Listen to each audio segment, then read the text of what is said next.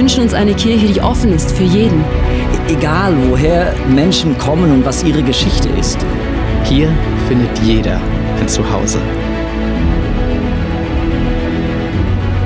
Die Nöte der Gesellschaft bewegen sie zu barmherzigem Handeln. Sie ist bekannt für ihre Großzügigkeit. Schaut hin und nicht weg.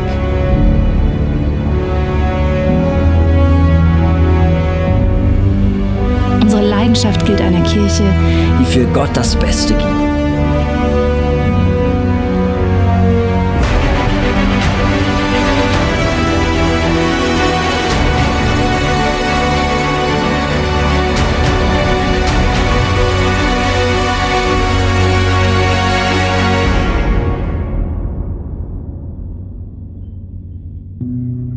So, das Thema von heute ist furchtlos. Cool, oder? Ja, logisch. Wir alle sind mutig. Wir wurden schon als mutige Menschen geboren. Und ich habe eine mega äh, lustige Episode gelesen. Und zwar, da war ein guter Freund, war mit seinem besten Freund in einer Kirche. Und plötzlich während dem Gottesdienst zündet er eine Zigarette an. Und ich habe gedacht, mir fallen die Augen raus. Und dann beginnt er während dem Gottesdienst in der Kirche zu rauchen. Ja, mir fiel dabei fast das Bier aus den Händen. Und äh, diese Episode erinnert mich dran, weil äh, Kirche, das bist ja du und ich, das ist ja nicht ein Gebäude, sondern das sind nicht perfekte Menschen. Hast du gewusst, wenn du in eine Kirche gehst, ist die Chance 100%, dass du enttäuscht und auch verletzt wirst. Warum? Weil du bist da. Nicht ich, ich bin, sondern nicht perfekte Menschen kommen zusammen, aber dienen einem perfekten Gott im Himmel. Das Gleiche. Äh, wenn du heiratest, denken alle, wenn man heiratet, dann geht's dir nur noch besser. Am Anfang ja. Weil das Wort E bedeutet, E, er heißt ein Egoist, in der Mitte der Herr und die Egoistin und irgendwie muss das Gott zusammenhalten, ist genau das gleiche Bild. Kirche mit anderen Worten ist nichts anderes als nicht perfekte Menschen kommen zusammen und beten einen perfekten Gott im Himmel an. Und das ist mega wichtig, dass ich dieses Statement mache, weil wir denken oft, Kirche muss perfekt sein, geht nicht, ist nicht so, weil du bist da, ich bin da und darum haben wir schon ein Problem. Alles, was wir im ICF tun und machen, alles versuchen wir zu überlegen, was sagt die Bibel, wie war die erste Kirche in der Bibel. Also wir haben uns nicht überlegt, was wären coole Strukturen, was wäre ein cooler Visionsatz, äh, was wären coole äh, Logos, sondern überlegt, wie war die erste Kirche, die Gott selber gepflanzt hatte. Und wir haben so eine Grafik entwickelt, wo wir glauben, das packt alles zusammen von der ersten Church, wie sie Gott gedacht hatte. Es war big, groß. Sie trafen sich immer im Tempel. Das ist groß. Das sind Celebrations. Und sie haben sich getroffen auch klein in den Häusern, haben zusammen gegessen und getrunken. Small Groups, Team Groups, Society Groups. Und sie blieben in der Lehre der Apostel. Sie hatten immer einen theologischen Input. Das ist wichtig, ohne Input gibt es keinen Put. Und es gab auch immer einen Output. Das heißt, sie haben für Menschen gebetet, sie haben gedient, sie haben Gutes getan. Und das ist so das, was wir glauben, war die allererste Kirche. Und du merkst immer, es ist immer das Bodo. Big braucht auch Small und Input braucht auch Output. Und das ist eine Grafik basiert auf der ersten Church in der Apostelgeschichte. Also haben wir das zusammengefasst in einem einfachen Satz, dass es jede Person in der Church versteht. Unser Ziel als Kirche, und hier siehst du unser Zielsatz, und ich habe gedacht, statt dass ich das immer lese, möchte ich euch mal lesen hören. Weil Leute sagen immer, du liest so schnell. Jetzt bin ich gespannt, wie du liest. Also seid ihr ready? Are you ready? Auch im TV könnt ihr auch mitlesen, zu Hause mit Chips und Bier. Äh, also eins, zwei, drei. Als Kirche ist es unsere Leidenschaft, dass Menschen Jesus Christus ähnlicher werden, furchtlos leben und ihr Umfeld positiv verändern. So Simon, komm mal ganz kurz auf die Boxe hier. Du bist ja, äh, wenn du diesen Satz so hörst, was geht dir da durch deinen Schweizer Schädel?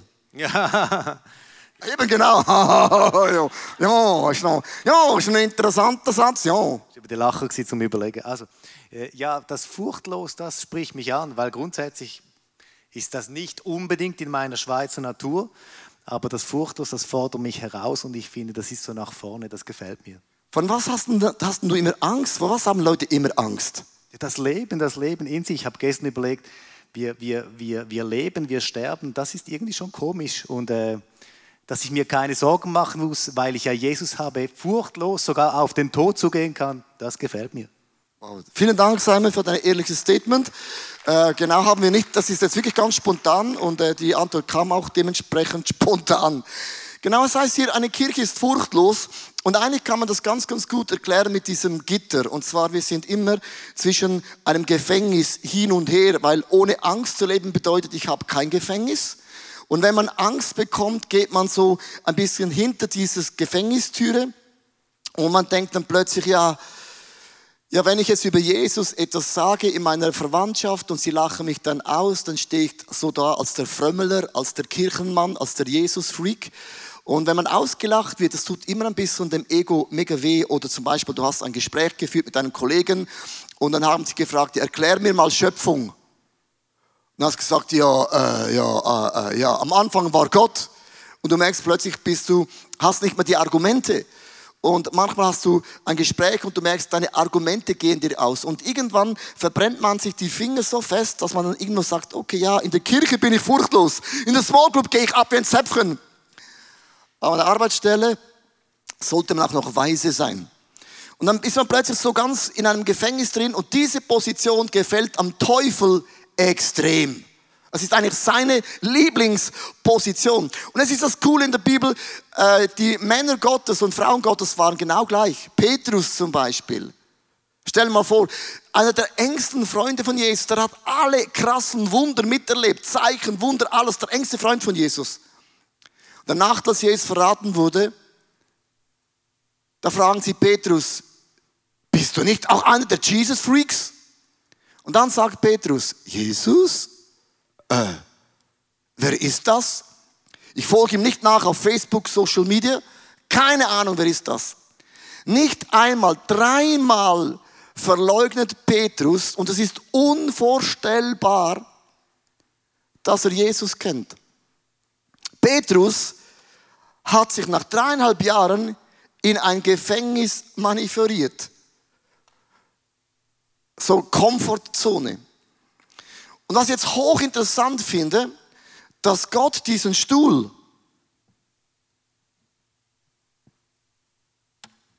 wieder nach vorne bringt. Weil die ganze Apostelgeschichte hat eigentlich extrem viel mit Petrus zu tun. Der gleiche Mann, der sagt, Jesus kenne ich nicht, war der Zünder von der ersten Church. Er preached, 3000 Frauen und Männer kommen zum Glauben. Denkst du, was ist dann passiert? Kapitel Nummer drei. Johannes und Petrus gehen zum Tempel zu Big. Und dann ist ein gelähmter Mann da. Und dann sagt Petrus, der vor 40 Tagen sagte, Jesus, keine Ahnung, Social Media, noch nie getroffen, noch nie gehört, noch nie gesehen, sagt zu diesem gelähmten Mann, du sorry, ich habe kein Euro, ich habe kein Schweizer Frankli und auch keine US-Dollars. Ich habe nichts in meinem Portemonnaie. Aber was ich habe,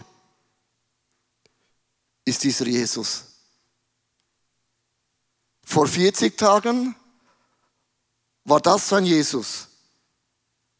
Nach 40 Tagen sagt er, im Namen von Jesus, der größten Autorität, die es gibt, von meinem besten Freund, den ich kenne, steh aber auf und sein Gehalt.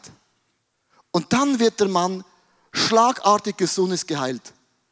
Und wir lesen das und denken, wow, krass, was ist dann in diesen 40 Tagen geschehen? Es gibt einen Schlüssel, der Holy Spirit. Versteht ihr? Der Heilige Geist macht dich furchtlos. Der Heilige Geist in dir ist nicht einfach so ein emotionales Gefühl, so ein Achterbeinchen, sondern der Geist von Gott ist auch der Geist, der den Menschen erklärt, dass sie Jesus brauchen. Und dieser Geist von Gott gibt dir Impulse, wo auch immer du bist, an der Arbeitsstelle, im Migro, wenn es auch sein muss, im Aldi, ist ja niemand da, oder? Ähm, Im Gob, äh, wo auch immer du bist, einen Impuls, sprich über Jesus. Und jetzt ist das hochinteressant. Als Petrus diesen Mann durch Jesus heilte, ging die Post so richtig ab, die Gruppe wurde noch größer und immer, wenn du über Jesus erzählst, geht es nicht lange und der Teufel haut dir so eins in dein Gesicht. Dann haben die führenden Männer gesagt, Petrus, wenn du noch einmal über Jesus predigst, werden wir dich gefangen nehmen. Auf der einen Seite geschieht eine Heilung und im gleichen Atemzug schweig wieder. Es ist immer ein Kampf um diesen Stuhl und der Feind macht alles, um uns mega einzuschüchtern. Und ich möchte dir ganz kurz eine Sache erklären. Als ich in der Schule war, das ist schon viele Jahre her, also wenn ich in der Schule war, aber als ich in der Schule war, ähm, hat der Lehrer zu ihm gesagt, Glauben ist Privatsache. Du wirst nie mehr in der Schule über Jesus sprechen können. Und das musst du mal gut hören, das ist unlogisch. Ich habe gesagt, das ist unlogisch, weil es gibt Frauen und Männer, die verkaufen Töpperware. Hast du schon mal gesehen? Töpperware? Habe ein Bild mitgebracht. Das sind Töpperware-Leute sind die größten Missionaren für so scheiß Plastik. Da sagt dann niemand was. Ja, das tut gut. Ja, ja, was tut gut?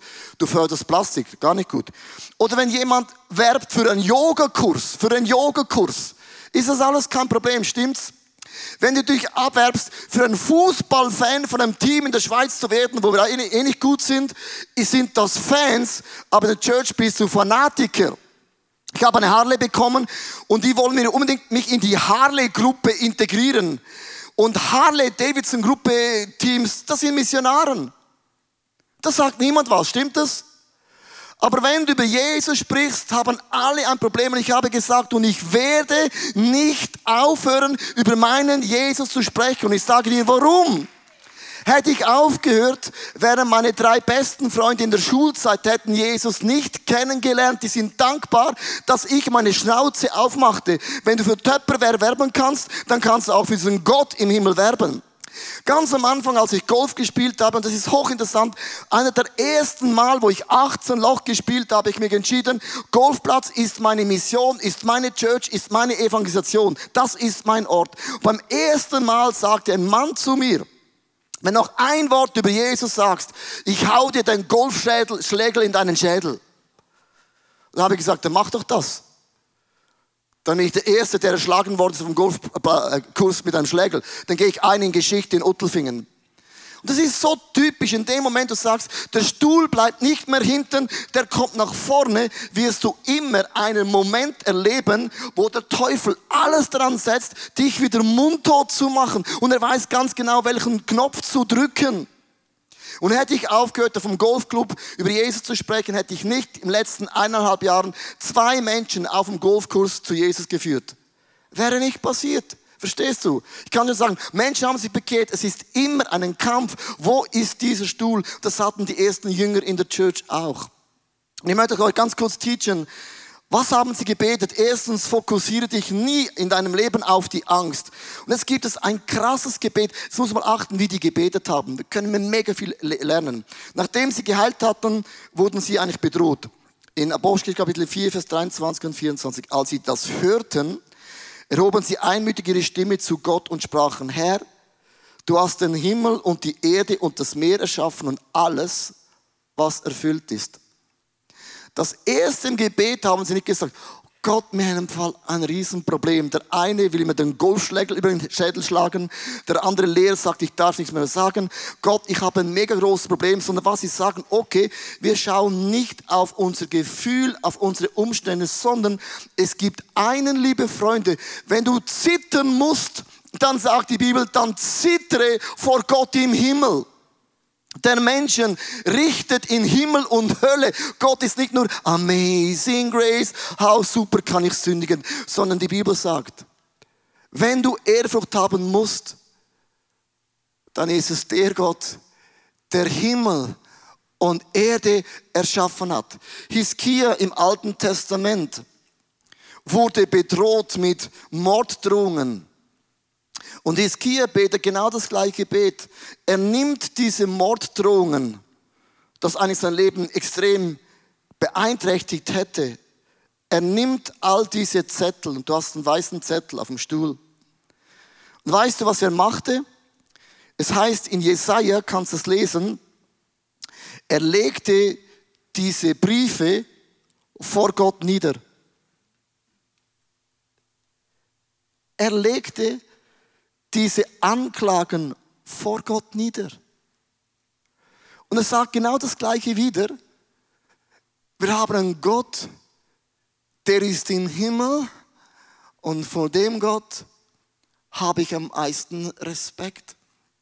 Also wenn Menschen dich anschuldigen, dann lege es vor den Thron Gottes. Das ist mega wichtig. Nimm es nicht persönlich. Warum nicht persönlich? Du kannst es weiterlesen im nächsten Vers.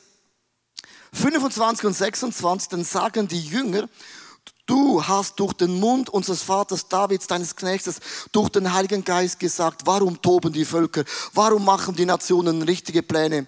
Die Könige der Erde standen auf und die Herrscher haben sich verbündet gegen den Herrn Jesus Christus. Weißt du, was sagen sie? Gott, ich habe kein Problem. Hoch ich habe kein Problem. Gott, hast du gewusst? Du hast ein Problem. Sie lachen dich aus. Sie lachen deine Kirche aus. Sie lachen deinen Namen. Gott, äh, äh, du hast ein mega krasses Imageproblem. Hast du das gewusst? So krass. Dann geht es weiter. 27 und 28. Wahrhaftig verbündet haben sie sich in dieser Stadt gegen deinen heiligen Knecht Jesus Christus, den du gesalbt hast, Herodas und Pontius Pilatus und die Heiden und die Israelstämme, um alles auszuführen, was deine Hand und deinen Willen im Voraus bestimmt haben. Und jetzt sagen sie nochmals, äh, Gott, falls du das noch nicht verstanden hast, sie haben wirklich mit dir ein Problem. Also wenn Menschen mich auslachen wegen meinem Glauben, hat oft mein Ego ein Problem, stimmt's? Meine Karriere hat ein Problem. Meinen Ruf hat ein Problem. Sie haben nicht gesagt, ja, ich habe ein Problem. Und sage, Gott, äh, du hast ein monsterfettes Imageproblem. Das haben sie gemacht. Vers 29. Doch jetzt, Herr, sieh auf ihre Drohungen und gib deinen Knechten mit allem Freimut dein Wort zu verkündigen.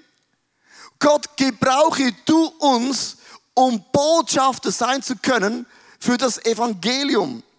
Und jetzt kommt mein Hammer-Bibelvers und dann möchte ich euch ganz kurz teachen und den müsst ihr jetzt aufschreiben auf eure Zettel, iPhone, Smartphone oder Platz für Tattoos. Apostel Kapitel 4, Vers 30 und dann haben sie gesagt, watch and learn. Streck deine Hand aus, damit Heilungen und Zeichen und Wunder geschehen durch deinen Namen, deines heiligen Knechtes Jesus. Wenn Menschen dich auslachen, sei nicht beleidigt. Zieh dich nicht zurück. Du bist nicht ein Opfer. Wir sind nicht der Schwanz. Wir sind der Kopf. Wir bestimmen, denn das Reich von Gott ist in uns, hat in uns angebrochen. Wenn immer du in die Ecke gedrängt wirst, komm heraus und sag, Gott, beweg deinen Arm. Lass Zeichen und Wunder geschehen in meiner Familie, in der Firma, in der Church, in der Nation. Komm on Gott, bring deine Wunder nieder. Kann ich einen Namen hören? Please watch and learn. Warum ist das so mega, mega wichtig?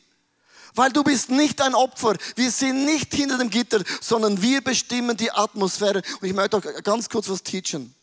Und das ist mein Gebet in allen Jahren gewesen. ICF wurde so oft in den Medien sehr negativ dargestellt, oft Rufmord gemacht im höchsten Grad. Hast du gewusst, dass jedes Mal durch jede Artikel ist unser Church gewachsen? Weißt du warum? Ich habe immer zu Gott gesagt, ich überlasse es nicht dem Blick und auch nicht dem Schmied, Sohn und Junior und Vater und auch nicht dem Sexexpert Hugo Stamm. Die mögen schreiben, aber Gott bewegt deinen Arm.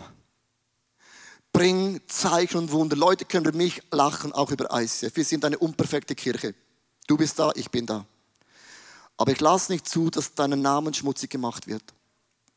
Das war ganz kurz, vor vielen Jahren, da waren die fünf Artikel in der Zeitung, dann habe ich einen diesen Experten getroffen auf der Bahnhofstraße und wollte die andere Seite wechseln. Die sind mega mutig beim Schreiben auf der Straße, sind sie dann Angsthäser. Und ich habe dann die Seite gewechselt, habe diese Person konfrontiert mit meiner Familie, gesagt, okay, das ist meine Frau, die du beschuldigst, das sind meine Söhne, die du beschuldigst und hier bin ich auch. Dann habe ich ihm auf der Bahnhofstraße gesagt, danke vielmals für deine Artikel. Jedes Mal, wenn du schreibst, wächst unsere Kirche. Schreib bitte mehr, weil wegen dir wächst die Kirche. Liebe Freunde, das ist nicht ein Spruch. Das glaube ich aus tiefstem Herzen. Du kannst das Reich von Gott nicht stoppen. Wir hatten bei uns eine Reinigungskraft in Wallisellen, das sind so sozial, Leute, die sozial benachteiligt sind und die haben uns einmal pro Woche die, die Wohnung gereinigt. Und ich hatte auf meiner Kommode 400 Euro hingelegt für den Urlaub. Eine lange Geschichte kurz zu machen, die wurde uns gestohlen von der Reinigungskraft. Und dann hat die Stadt gesagt, wir können nichts machen, kann passieren, aber man lässt auch das Geld nicht auf der Kommode. Und ich war ein bisschen enttäuscht und dann hat Gott mir zu mir gesagt, Leo, es gibt einen Unterschied zwischen geben und stehlen. Hättest du ihnen gegeben, wäre es ein Segen, aber sie haben es gestohlen. Und dann habe ich Gott gesagt, was meinst du? Fordere es wieder ein.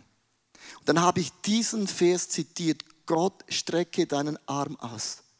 Lass Zeichen und Wunder geschehen, dass du ein Wunder machst in Bezug auf dieses Geld. Und ich lasse es nicht zu, dass in meinem Leben gestohlen wird. Ich habe es proklamiert, ich habe die Position eingenommen. Wir fuhren in dieser Nacht nach Genf, dann haben wir eine Frau getroffen, die haben seit vier Jahren nicht mehr getroffen, drückten ein, ein Kuvert in die Hände mit 6000 Euro. Ich möchte dich heute was teachen. Du bist gar nicht das Opfer. Niemand von uns ist ein Opfer, sondern wir haben die Macht Gottes auf uns Seite. Verstehst du das? Bete in deinem Leben, wenn deine Kinder durchdrehen, wenn dein Chef durchdreht. Bete dieses Gebet. Gott, streck deine Hand aus. Das Reich von Gott muss nicht du beweisen. Gott hat ein Problem. Es ist Gottes Reich. Es ist Gottes Church. Verstehst du, was ich meine? Es geht nicht um meinen Namen. Es geht um sein Reich. Und Gott lässt sich nie lumpen. Vers 31.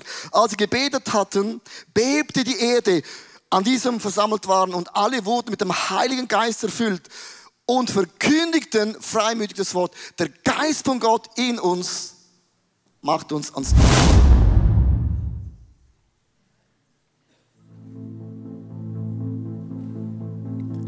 Ich träume davon, dass die Welt der Popmusik durchdrungen wird mit der Liebe Gottes. Und als Worshipleiter, als Musiker in der Kirche wird man von der Welt oft nicht so ernst genommen. Ja, diese Art von Kunst, die zählt nicht. Und mir wurde beigebracht, diese beiden Welten, Radio, Kirche, das passt nicht zusammen. Du musst dich entscheiden. Als ich vor fünf Jahren dann mein zweites Soloalbum rausgegeben habe, wurde ich eingeladen vom Radio, Schweizer Radio, für ein Live-Interview. Und da wurde mir bewusst, ich muss eine Strategie wählen. Stehe ich zu Jesus oder rede ich ein bisschen um den Brei rum und drücke mich vor den heißen Themen? Gehe ich Gefahr ein, dass mein Traum zerplatzt oder gehe ich den einfacheren Weg? Und ich habe mich da entschieden, ich will zu Jesus stehen und mich nicht für ihn verstecken oder mich verbiegen. Egal ob zu meinem Vorteil oder Nachteil. Und dann, seit schon zehn Jahren nun werden meine Songs gespielt im, im Radio. Und diese Liebe Gottes, die träufelt so langsam rein in die Welt mit natürlich sehr viel Potenzial nach oben. Und Gott hat mir ein Bild gegeben, das mich begleitet. Ich bin wie eine Zugbrücke ins Haus Gottes rein. Ich überbrücke einen Graben zwischen Menschen, die Jesus nicht kennen und von ihm entfernt sind. Aber ich muss mich dafür nicht verbiegen, und keine Kompromisse eingehen, denn ich weiß, wer ich bin und was mein Auftrag ist.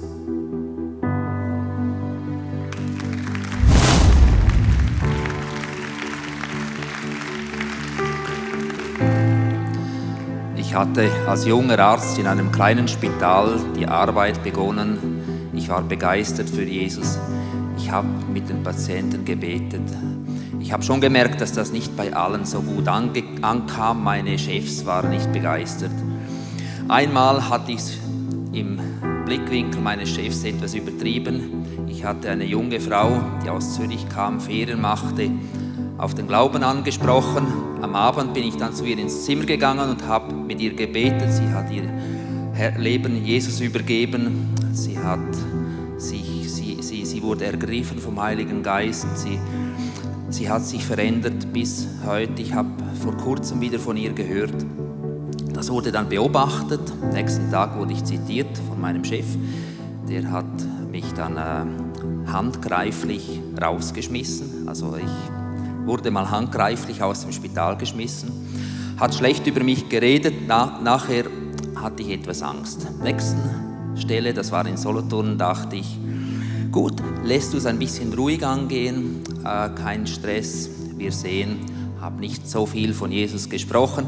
Ähm, Ende der ersten Woche kam ein Mann, ein Dunkelhäutiger, war Missionar hier on fire für Jesus. Er kam zu mir und man hat gesagt, behandle du den mal. Dann hat er mir von Jesus erzählt und hat gesagt, You're a Christian too. I know, I know. Gut, ich war enttarnt. Und dann hat er gesagt, are you going to be a missionary too? Ich sagte, ja, ja, das möchte ich, ja. Hat er gesagt, wonderful. Als wir fertig waren, gingen wir raus und da waren meine dortigen Chefs, alle Pflegepersonal, alle und dann hat er die Hand ausgestreckt und mich gesegnet, vor allem als Missionar in diesem Spital und hat gesagt, wonderful that you're a missionary for Jesus. I bless you, have a great time.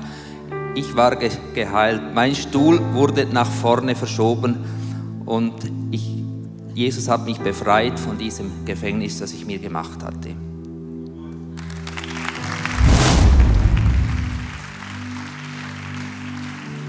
Du merkst, es ist ein Kampf um diesen Stuhl. Äh, das einzige Grund, dass wir hinter dem Gitter sind, ist unser Ego. Verstehst du, unser Ego. Und Ego hat bei Gott sowieso keinen Platz. Weil wenn du Christus nachfolgst, bedeutet, mein Ego ist gestorben. Meine eigenen Ziele haben keine Pläne mehr. That's the point. Das heißt Christianity. Und ich merke, diesen Stuhl ist ein mega Kampf. Das war in der Postgeschichte ein Kampf. Und das ist bis heute ein Kampf. Und ich möchte zu den Menschen gehören, die eines Tages im Himmel sind und es wird mir Leute sagen, danke, hast du deinen Mund aufgemacht. Hast du nicht auf dich geschaut, sondern hattest du mehr Angst und Respekt vor diesem Gott im Himmel, der richten wird. Und ich möchte enden mit dem letzten Gedanken. Fokussiere dich auf Gott. Und das ist der allerwichtigste Punkt bei allem, was du tust oder nicht tust. Überlege dir, was würde Gott tun? Was würde Gott am Ende in deinem Leben sagen? Das ist eine sehr, sehr gute äh, Frage, die man stellen kann. Und ich ende mit einem langen Bibelvers und zwar Paulus und Silas haben geheilt in der Apostelgeschichte. Wunder geschahen. Das heißt Apostel Kapitel 16, Vers 22 bis 26. Schnell hatte sich eine große Volksmenge gegen Paulus und Silas zusammengetan und die Beamten erteilten Befehl, ihnen die Kleider zu zerreißen und sie mit Küppel zu schlagen. Sie wurden geschlagen und anschließend in das Gefängnis geworfen. Der Gefängnisvorsteher erhielt Anweisung, streng darauf zu achten, dass sie nicht entfliehen konnten. Aus diesem Grund ließ er sie in die sicherste Zelle bringen und ihre Füße mit dem Block schließen. Aber gegen Mitternacht betete Paulus und Silas und lobten Gott mit Liedern. How great bist du. Your name is beautiful. Alle diese Lieder sind gesungen. Dann auch noch ICF-Songs. Die hatten ja Zeit. Die übrigen Gefangenen hörten ihnen zu. Sie waren nicht leise. Das Reich von Gott ist nie leise. Wenn niemand weiß, dass du Christ bist,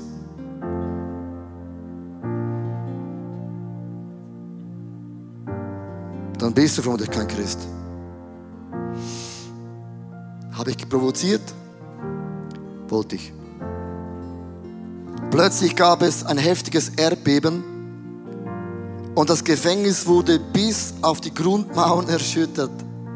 Alle Toren sprangen auf und die Ketten sämtlicher Häftlinge fielen ab.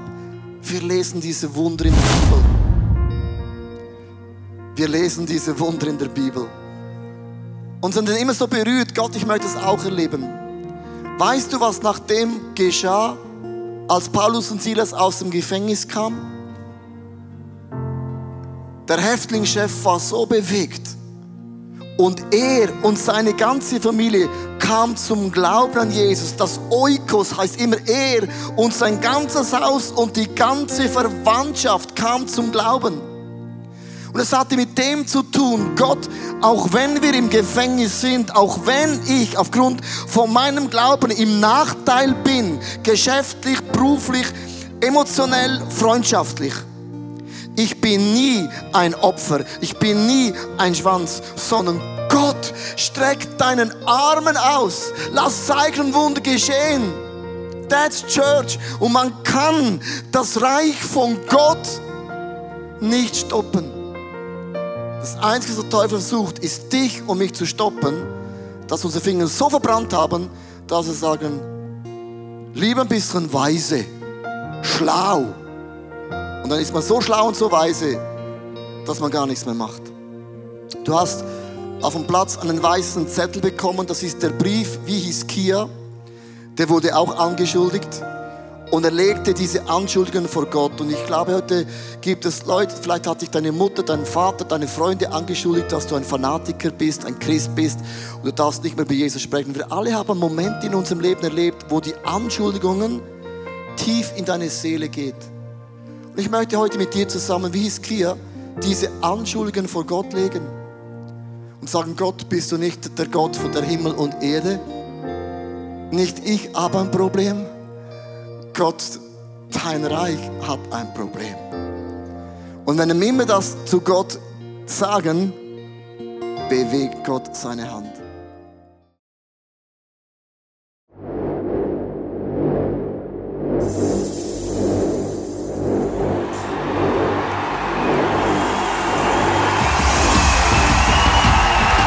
God, I will trust your sovereignty when there is no clarity because I can't sit forever in my disappointment and pain. I'm going to stand and I'm going to sing again, sing again, sing again.